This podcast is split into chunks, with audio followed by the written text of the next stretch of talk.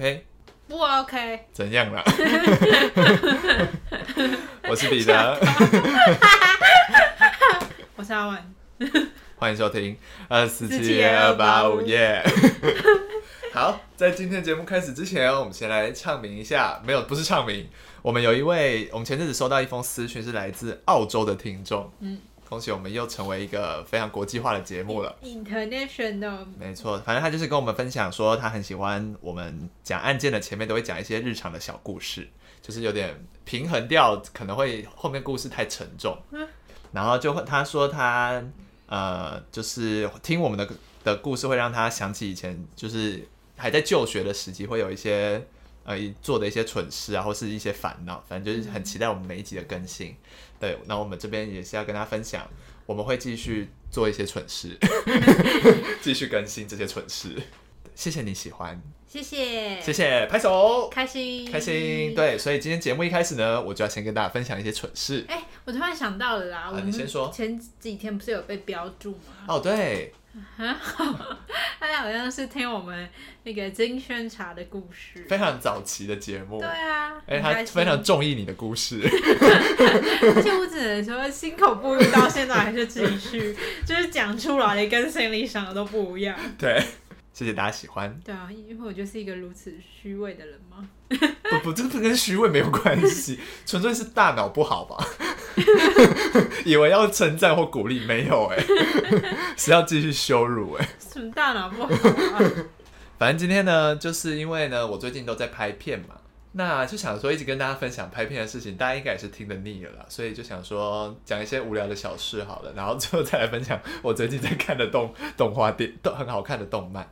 反正就是呢，昨天呢，我去，因为我到昨天为止连续四天都在万里拍片，嗯，这样，然后因为他是要早上包游览车载我们过去，然后我们会先在台北集合，呃，因为我这个人 要跟大家讲这么 detail 的事吗？什么？我因为我个人吃完早餐之后消化的很快，会需要上厕所，嗯，好，那因为这几天的时间都约得很早，所以我没办法在家里吃好早餐，然后。解决完生理需求再去，所以我就变成要在外面吃。那在外面吃就是，我就想说好，那我就去捷运站上厕所，这样。嗯、所以我已经大概连续三天都在捷运站上厕所，差不多的时段。我不知道大家有没有想要听这个，反正就是我跟大家分享。对，那昨天呢啊，我先跟大家讲，那间厕所有两间，嗯，可以上大号的地方。一间哪个捷运站？忠孝新生。哦，好，然后一个是坐式的，一个是蹲式的。呃，前面两天呢，我都只有两间啊，因为它是比较偏僻的哦，因为它很多个出口，然后那个我要去的那个出口是比较偏僻的。那呃，前两天我都选用了蹲式的那那一间，好，就没有发生什么事，那不重要。反正昨天呢，我就心血来潮想说，那我来使用坐式的这一个好了。嗯、好，然后我就坐下开始处理我的需求嘛。然后我就我首先先发现了那个门锁好像有点松。对，但是我已经你知道，已经动，已经忍不住了，所以我就坐下，然后我就，他感觉锁起来了，因为我前两天也是看到，呃，有人在使用，那前面外面也是显示红色，所以我想那应该是锁得起来的，所以但它有点松，所以我就有点没想那么多就锁起来，然后呢，我就开始在上上上上到一半呢，突然我的门就被打开了，就被打开了，刚好刚好我就看着前面，然后呢那个。锁就在我面前被推开，然后门就往前打开，嗯、但是我没有看到那个人是谁，那个人可应该也没有看到我是谁，他就说哦不好意思不好意思，然后就离开了。我就想说，但我那时候正在处理，我就完全想也不想，我什么话都没回，就在把门关起来，就把它锁起来，然后发现根本锁不起来。但你们没看到对方就还好。对，就是不尴尬。但是我锁起来之后呢，我就想说，完了，那他现在是还在外面等我吗？还是因为旁边他也没有进去？嗯。他应该仓皇逃离。对，我就很怕，我等下一打开，然后就会遇到他。不会，因为他也很尴尬。对，然后呢，我打开，我处理完之后打开，还好他不在，就我们就免除了这个尴尬的的这个时刻。对。好，这就是第一件无聊的小事。然后我要插一个题外话，你讲到这个，我突然发觉，发现我小学三年级有发生过一件很好笑的事情。好，请说。那因为我小学国小那时候就是有一个身教，那身教就是学校就是比较凶的那种师长，嗯，就是会管学生啊，然后超凶的，是一个呃女生教，嗯，大家都超级怕她。然后有一次我就去上厕所，然后 结果他就我就打开门，就那叫声叫，然后就没有把门关好，我就看到他屁股对着我，然后也转过头看我是谁，然后我就仓皇逃离，因为他也很惊讶，然后我也很惊讶，我说赶快逃离。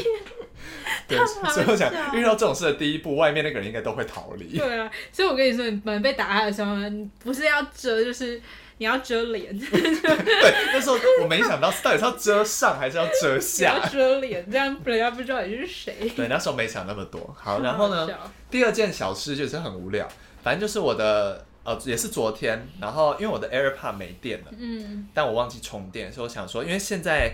外面都有那种就是行动电源可以租借，那但是要付钱，就是蛮方便的这样。嗯，呃，然后我就借了一个，想说要充我的 AirPod，就从我家附近借，然后一路到我去刚刚发生的上厕所事件，然后之后我就想说在那个捷运站还，但是那个行动电源呢，因为我往之前的经历都是我拿起来插上就有电了。我忽略了有些是你还要按开机它才会有电，因为有些我不知道为什么它要你按了开机才有电，但我昨天忘记这件事了，所以呢，我昨天就一一借完我就充，但我也没注意，因为我充 AirPod 也不知道有没有看，也没有看有没有充到电，然后呢，我就就这样大概借了一差不多一个多小时吧，然后就花了十五块还是二十块，然后就还回去之后呢，想说要来使用我的 AirPod，哎，没有电，然后我就想说。怎么回事？是我 AirPod 坏了吗？但是我后来知道，呃，游览车上，我想说我在游览车它有那个 USB 插孔可以插电，嗯、结果就把那个 USB 插进去，然后插我的 AirPod 之后还是没有充电，然后我就想说完了，我 AirPod 是不是坏了？我就把那个 AirPod 拔掉，改插我的手机。哦，游览车没有电，对，对啊，游览车的那 USB 都是装饰，但是我第一天搭的游览车有电。对，但那天没带线。对，然后反正我就到回家之后，我就用家里的充，嗯，有充啊，然后我就想到啊，我没有按开机键，等于我早上借了一个小时，花了十五块，没有充到电，然后就还回去了。我只能说，这只能怪你自己。对啊，所以我没有想怪谁，我就是怪我自己。好好笑。然后所以没说起来也怪也怪我，也是怪我。我昨天结束回家之后，我就一直有一种，怎么感觉今天一直过得。有点事与愿违的感觉，嗯，我想做的每件事都没有成功，对，唉，那还好，都是小事，对，都是小事。好，那讲到这里呢，就想说时间也差不多了，那就是最近推荐的剧，就下集再跟大家分享吧。就是这这结尾要欠扁了。想说上集已经跟大家分享漫画，那。这集又分享剧，可能就显得有点偷懒，但没关系。刚刚就是无聊讲一些废话，也拖了不少时间。那就剧就下次再跟大家分享吧。好的，结束。那我最近就是发觉我妈有一个很神奇的技能哎。啥？我妈大概就是在我爸走楼梯的时候，她听得出我爸的脚步声哎，而且不是那种已经快到门口，是比如说他还在二楼，因为我们家住四楼，那我爸就要走楼梯上来这样，然后大概走到二楼。然后我妈就会说：“你爸回来了，先开门。”我说：“你确定吗？是你爸？真哇，真的是我爸、欸！”你说命中率百分百吗？对啊，就是很恐怖，而且有时候比如说脚步声嘛，他就在判断，说我爸就差不多时间点，他然后走走走走走走走，他说不对，这是楼上的。我说好恐怖啊！这是什么？我说你怎么听得出来？他说：“我听得出脚步声啊。”应该是你爸的步伐可能有一个规律吧？嗯，我爸步伐是有点。其实我也不是很了解，但但我听不出来，而且我我耳朵也没那么好，可以听到。哦、重点是耳朵没那么好。对，重点是我妈有时候是在她在比较低楼层就听到，我就想说，这哇！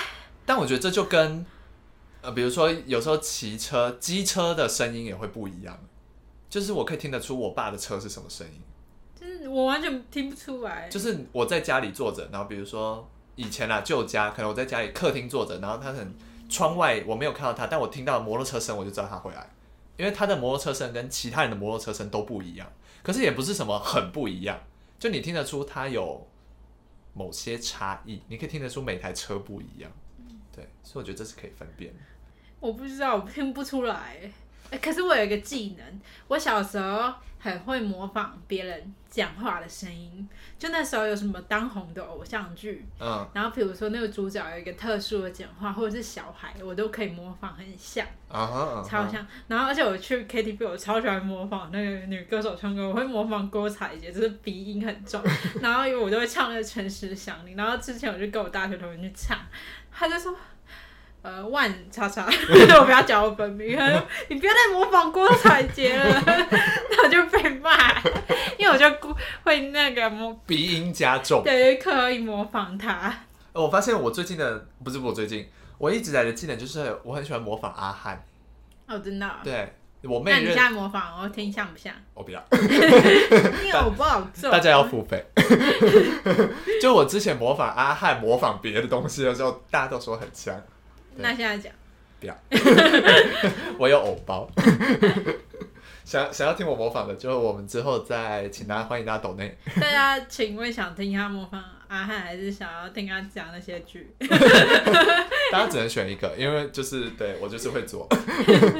我觉得这技能太神奇了，脚步声我真的完全听不出来。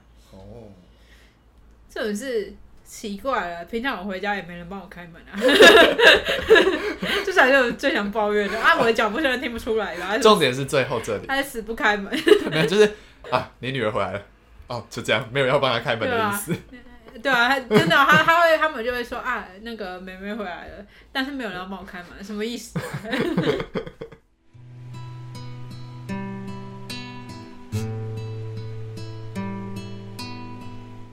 我今天要跟大家分享的是全台第一起连续性侵杀人案。嗯，那这个犯人呢，有一个代号叫做“台北之狼”。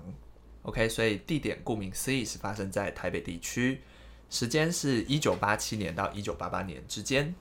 那我们先把时间调回到一九八八年的十二月十三日，那天晚上凌晨两点多的时候呢，在热闹的金华国中旁边，有路过的民众呢，发现有一名。全裸的女性倒在路边，那他就上前去查看，要关心一下，发现这名女性已经没有呼吸心跳了，所以他就立刻报警。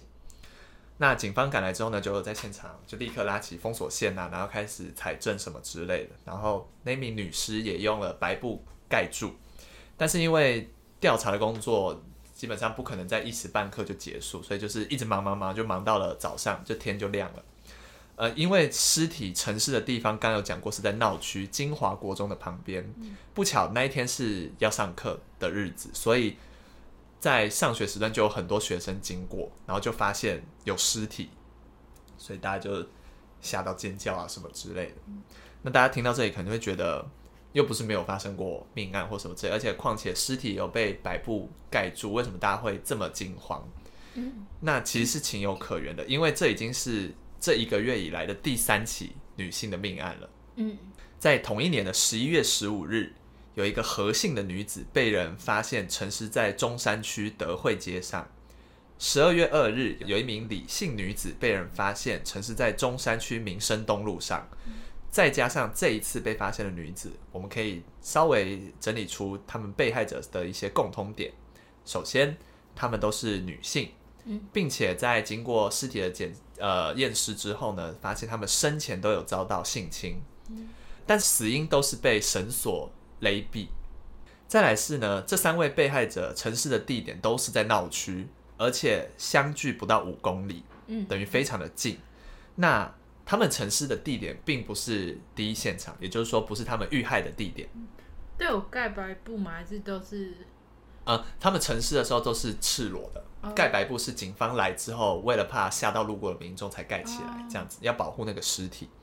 所以我们可以推断，既然不是第一现场，那被害者应该是在别处被杀害之后，被凶手用呃交通工具载到了这个地方弃尸。最后呢，是呃被害者身边其实散落了个人物品，有一些化妆品啊、证件之类的，但是现金全部都不翼而飞了。嗯所以，综合呢以上的原因，我们可以将这三起案件的凶手锁定是同一位，而且他的目的应该是劫色又劫财，嗯，而且行事非常的大胆，因为他弃尸的地点全部都是在很热闹的地方，所以呢，在那一阵子就流传有一位台北之狼在肆虐整个台北地区，这样。那因此警方就成立了这个台北之狼的弃捕的专案小组，一定要把他逮捕归案。那还有那个吗？就是女性的年龄层大概是？都是属于年轻的女性。嗯嗯，好，那。呃，接下来我们讲一下这三名女子的一些身份，那是根据她们当时城市的状态而呃去做推断。嗯，这三名女性的打扮都非常的光鲜亮丽，而且年纪都蛮轻的。可是怎么看得出光鲜亮丽？她们不是已经全裸诚实吗？就是包含她们带的那些东西，哦、对，加上她们身上可能有妆什么之类，哦、对。那而且他们身上都有酒精的反应，那推测他们可能是在呃。酒店或是舞厅上班的小姐，嗯，呃，这三个人据最后的目击资讯来说，他们可能都是他们都是搭上了计程车之后就失去音讯了，嗯，所以在当时负责侦办的警察就推测，这个台北之狼的身份应该是一个计程车司机，嗯，而且这三个人应该都是在那辆计程车上遇害的。好，虽然有了一个这样的侦办的方向，但实际上要调查的人数还是非常多。呃，因为根据当时办案的远景说，当年的中山区酒店、舞厅等等等八大行业非常的多，然后夜生活非常的丰富，所以出入那里的人非常多，龙蛇混杂。你如果要一个一个调查，要花很久的时间。再加上当时店外的计程车也都应该是没有什么。呃，会登记实名或什么之类的，就是会有很多的计程车在那边排队，就是等着送一些酒客或是送小姐们回家这样子。那也加上当年的侦办技术没有那么先进，还有监视器的数量也有限，所以唯一能够侦办的方法就是土法炼钢，一间一间问这样子。呃，员警就到辖区内的酒店、舞厅一一的访查，之后再一一的排除，耗费了非常非常多的人力跟时间。但是，即便这样子已经非常缜密的地毯式搜索之后呢，结果还是有点差强人意，就是没有找到什么有用的线索。所以这就让在那里工作的酒店女子都人心惶惶，因为这样子晚上就没有人敢搭计程车了。然后警方也承受很大的办案压力，因为一天没有抓到这个台北之狼，台北就是感觉大家都过得很紧绷，胆战心惊这样。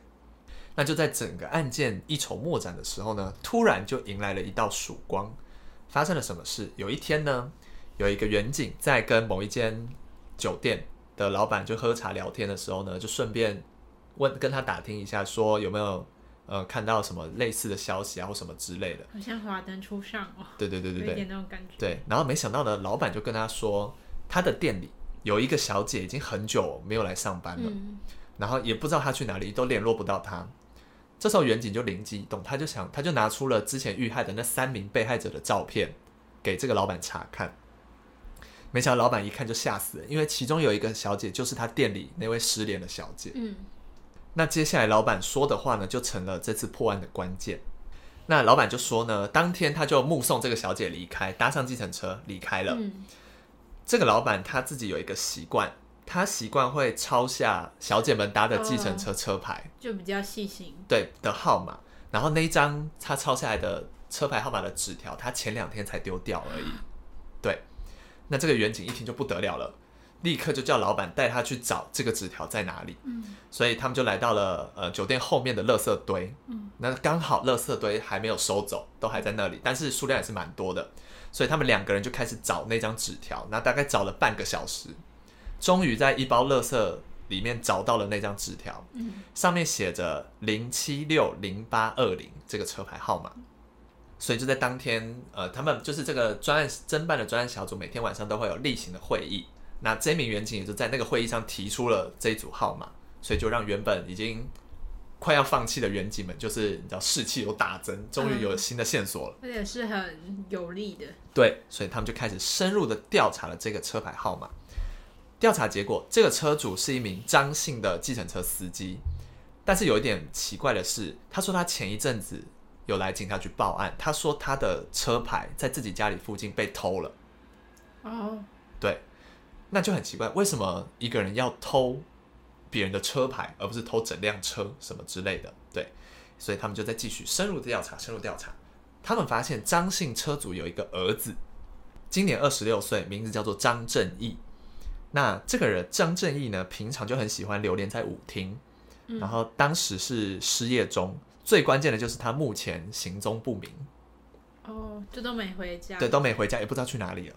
所以警方就怀疑这个张正义有可能是台北之狼，就通报所有巡逻的员警要特别注意有没有挂着零七六零八二零这个车牌的计程车。那除此之外呢，警方也打听到说，张正义平常最喜欢消费的酒店是位于北平东路上的维也纳酒店，因此他们也在维也纳酒店的附近派出了便衣刑警在那边守株待兔。很快的呢，张正义开的那台计程车在长安东路上被两个远警发现了，但是远警先暂暂时还不敢声张，所以他就默默的跟着张正义，没有意外的。张正义开车来到的地方就是维也纳酒店。嗯，那等张正义一把车停好，两个人就立刻上去逮捕他。那原本其他待命的员警也都立刻上去逮捕，冲去制服他，这样也就顺利的将张正义上铐。啊，张正义也没有反抗，然后他只是面露凶光的看着远景而已。所以我想他应该也知道自己逃不过了，嗯，这样子。那维也纳酒店有小姐失踪吗？好像没没有特别提到，嗯，对，就是那三位被害者也没有特别提到他们是哪一间酒店了，这样子。嗯、那呃，张正义被捕之后呢，他就没有否认嘛，那他就供述了自己犯案的过程。他首先呢，先偷了自己爸爸的车牌，嗯，然后他又另外租了一辆车，把这个车牌安在那台车上，然后呢，还自己加装了车顶灯、里程表，他把自己那台车伪装成一台计程车。他这么做的想法是说，如果警方要查这个车牌，只会查到他爸爸那边，不会怀疑到他自己这边来。你太好笑了。我是觉得他想太多了。他他叫他儿子啊，有什么问题啊？对。所以张正义呢，他就会开着这台假计程车，然后到中山区那些酒店附近绕，然后找目标下手。所以他锁定的人呢，就是在酒店工作的那些呃小姐们。那因为小姐们可能就是刚陪酒完什么之类，就是。基本上出来的时候都是处于比较迷茫的状态，意识不太清楚，所以张这一挑这些人会比较好下手。等这些被害者都呃上车之后呢，就把他们载到比较人烟稀少的路边，然后就借口说啊，我的轮胎好像有点问题，爆胎了，我就要下车检查一下。然后停在路边之后呢，他就拿找到后车厢，拿出他预先藏好的尼龙绳，然后就捆绑住被害人的手以及脖子。如果他们反抗的话呢，就拿出预藏好的刀子威胁他们，那就趁机劫色又劫财。嗯，但最后都还是残忍的杀死他们，并把他们的衣服扒光，然后弃尸在热闹的台北街头。这样，重点来了，最可怕的是呢，张正义还说这三个被害者不是全部，早在一年前他就已经杀死了三名女子。对，但是这三名前面的三名女子应该是没有被弃尸在热闹区。所以才没有被发现，所以现在也找不到。后来都有找到。哦，对对对，所以他总共是背负六条人命。嗯，那他这两天为什么又会回到中山区？因为他没钱了。他等于他想要，他身上只剩五十块，所以他想故技重施。嗯，即便已经这么风声鹤唳，就是大家都知道要找这个台北之狼，他还是没在怕。他就是因为没钱，然后又回来。应该不是没在怕，应该是觉得他只会。他又可以逃得过，侥幸逃过。我觉得他应该是只只剩下他脑袋唯一的赚赚钱方法，只剩下这个。对对对，所以他就又想要找第七位被害者。那呃，当张正义被问说为什么除了劫财劫色就算了，你还要杀人？嗯，然后他就没什么表情，愣愣的回：杀人就是为了灭口啊。因为一定人家会去报案啊。对啊，所以反正最后，因为张正义对于他的犯行全部都承认，并且又没有悔意，所以他被就被判了死刑。那而且非常快，在这个判决出来八天后，死刑就执行了。嗯，对，等于是这整个过程都非常的快速，也是为了要让民众的心可以安定下来，这样子。这就是这次的案件。亏他还叫正义，对，我一开始看到的时候想说，亏你还叫正义，一点也不正义，一点也不正义，太讽刺了。你应该叫张坏蛋，张张二郎。对啊，哇，这整个剧情好像那个，就是好像电影哦，嗯，很像华灯初上，就华华灯初呃那个杀人背景有点不一样，但是那个就是呃地点感觉有点类似，嗯，而且这整个。故事的起承转合很明确，对，就感觉电影一开头会先拍，就是小姐上车说：“啊，你别去抖。然后，然后他就说：“哦，好啦，好啦。”然后我一直 take 他偷看那个后面的小姐这样子，对对。然后说：“哦，我掐派去，我可以检查一下。”啊，然后就下车，然后就会哇什么之类。对，然后开头就是远景在调查那第三名被害者。对，然后还下，然后那那天还是下雨之类的。我们不要录音了吧？我们去当编剧，我们就改编这一部。可能可能也是不会成功。对。反正就是我看完这个的时候就觉得，真的是管好你的下半身。对啊，对对，就是就是女生跟男生比力气还是有限，所以随时都要还是要保护好自己。而且真的不要觉得你做坏事不会被抓到，嗯，真的是老天有眼，因为这么好巧不巧，其中一个被害者的老板就是一个这么细心的人。啊、这这我觉得这一定是一个。冥冥之中的安排，对，就没想到他居然，因为一般人真的不会去，而且做这件事其实没有什么，就没有要干嘛这件事，他应该也是为了想，就是保障小姐们的安全吧。嗯，对，就是也我觉得也许说不定在他的那位小姐呃失踪，说不定他因为我没有特别没有特别查看查到他的那位被害者是第一位还是第二位还是第三位这样。嗯。好，不管是哪一位，说不定早在他，呃，这这三起案件发生之前，因为我们有知道张正义已经在一年前就有杀过三名被害者了，嗯、说不定他其实有耳闻说，好像有一些类似的，就是小姐失踪的事情，嗯，这样，那他可能就是比属于比较机灵的那种老板，就是想说，那反正他抄下来也没有怎么样，嗯，对，因为他也不是说什么抄起来就会全部留起来，就是他抄两天也是把它丢掉了，嗯，就是。有总比没有，有做这件事总比没有做这件事好，对，就是告诉我们做人可以细心一点。其实我觉得就是一个命运的安排。对，就是法网恢恢，疏而不漏。嗯、怎么好像法眼黑与白啊？超超爱看的，超爱抄，然后整个节目都在抄袭，别乱讲。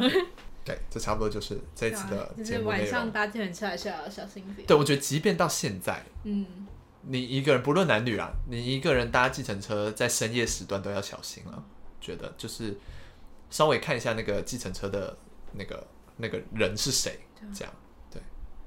毕竟计程车这种事情，因为你知道很多影剧的内容都会发生在计程车上。不是，我只能跟大家说，其实重点是因为计程车是。锁是密闭空间，对，是密闭空间。然后了最了解这台车，而且可以锁上这台车，就是司机。嗯，所以只能说，就是还是要小心一点。没错，就像那个韩国不是也有很有名的连续杀人案，也是计程车司机。就像你之前有提过那个。